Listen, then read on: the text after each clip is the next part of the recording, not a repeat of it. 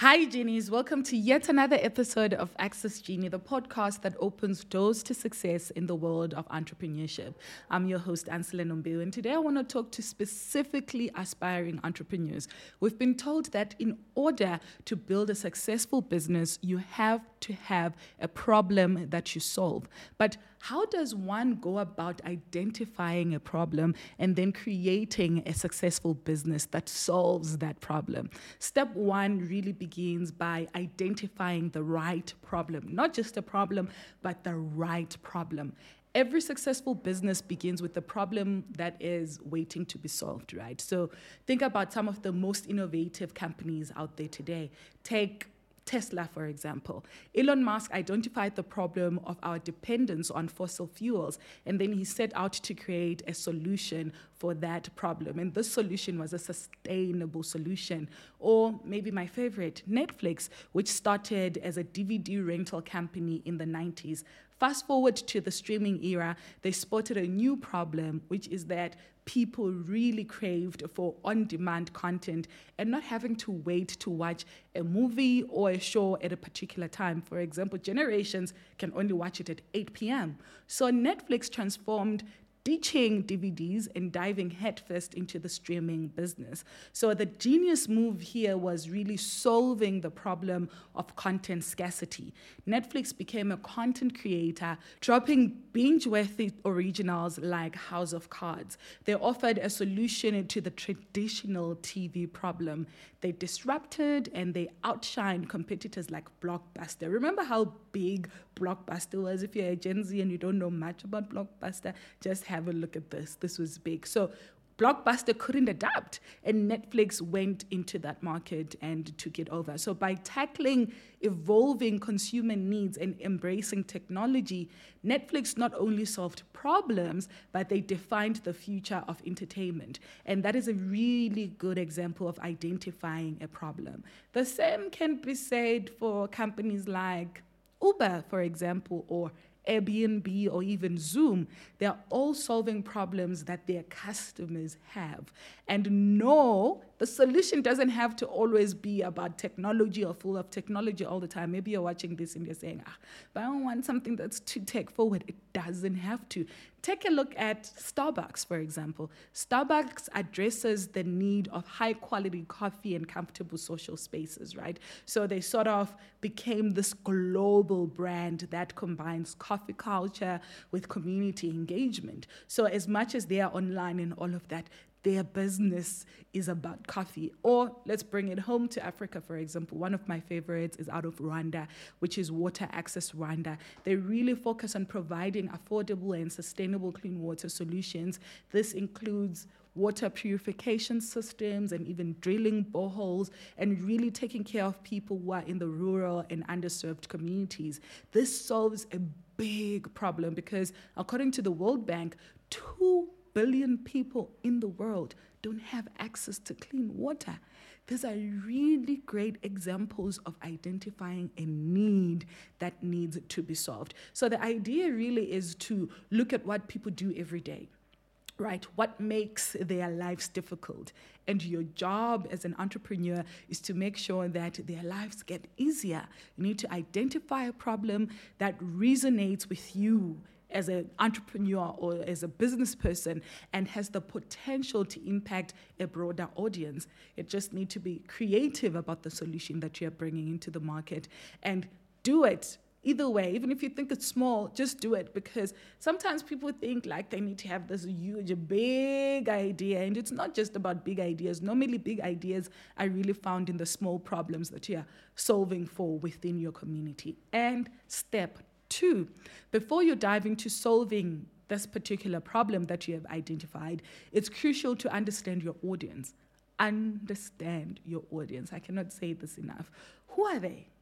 What are their pain points? You have to conduct thorough market research to gain insights and look at successful businesses like Spotify, for example, which understood that there's a need for personalized music experience and they solved for that and they're audience really liked the solution that they brought to the market. So, to easily do this, you can start by asking people around you, for example, are they facing the same problems that you're facing? Have they looked at other solutions that are already available in the market? Or maybe they didn't find the solutions in the market to begin with. And those answers will make you understand if the problem that you're experiencing is truly a problem that needs to be fixed. And step three, you need to look deeper into how big this problem truly is. To have a successful solution or business, you need to be able to have repeat customers, right? And to have a big enough market pool. So if you only can sell to, say, 100 people once a year, the problem probably isn't big enough for you to solve. If the solution, however, is repeatable and is long term, then the problem might be big enough for you to solve. So you need to check how big the market is and if it's big enough for you to solve, and if you have enough customers and you can repeat the same solution to a wider range of people. And step four here on step four, you truly need to define your value proposition. This is all about highlighting the main benefit or value that your solution brings to the customers, right?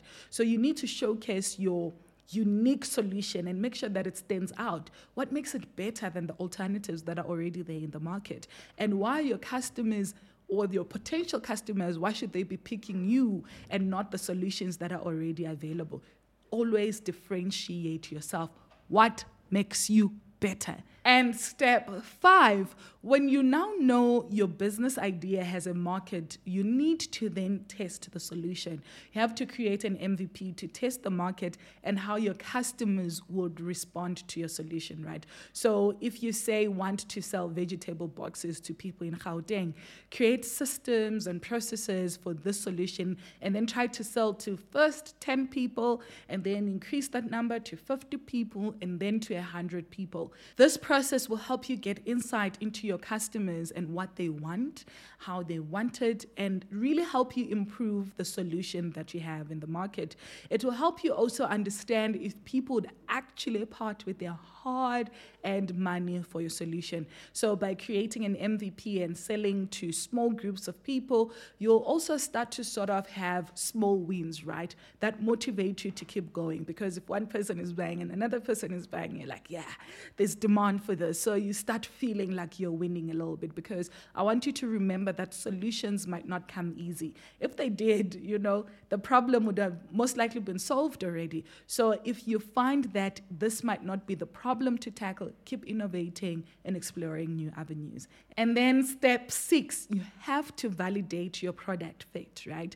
This is all about sort of analyzing where your solution aligns with the needs and expectations of your customers. Look deeply into the feedback and the data that you collect from your MVP or the people that you sold to first and like look at things like customer satisfaction, for example, retention, things like referrals, and even the revenue that you were able to get. The aim here is really to gain insights from these results and continuously sort of refine rather your solution until you hit that sweet spot of the perfect product market fit.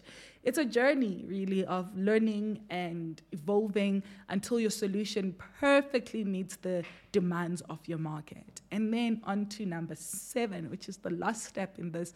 Once you have a working solution, it's time for you to scale up because you know your idea is working. So you have to look at how companies like Uber, for example, scaled their ride sharing services globally, right? So identify strategic partners, leverage technology, and be prepared for growth because if you've got a good idea, you're going to grow. Scaling successfully also requires you to have carefully planned your business, right? And how you're going to execute that growth. So you can start with going from 100 customers, for example, to servicing the whole of the province, and then to five provinces in the country, and then the entire country. And then you move to neighboring countries within your region, and then the whole continent, and then worldwide, if that's your goal. So you have to follow processes and steps before you just jump in. The best entrepreneurs in the world are those who identify problems, come up with working solutions, take their MVP ideas to the market, learn from their customers and continuously evolved based on the feedback and repeating what works. When you find what works, always repeat it. I want you to know that you shouldn't be afraid to keep changing your solution to meet your customers' needs because your customers change and the world we live in changes all the time. So don't be afraid to evolve. Don't be a Blackberry. Don't be a blockbuster. Be a Netflix. Evolve. And there you have it, genies. That is how you move from problem to profit by building a business that solves real issues. Good luck.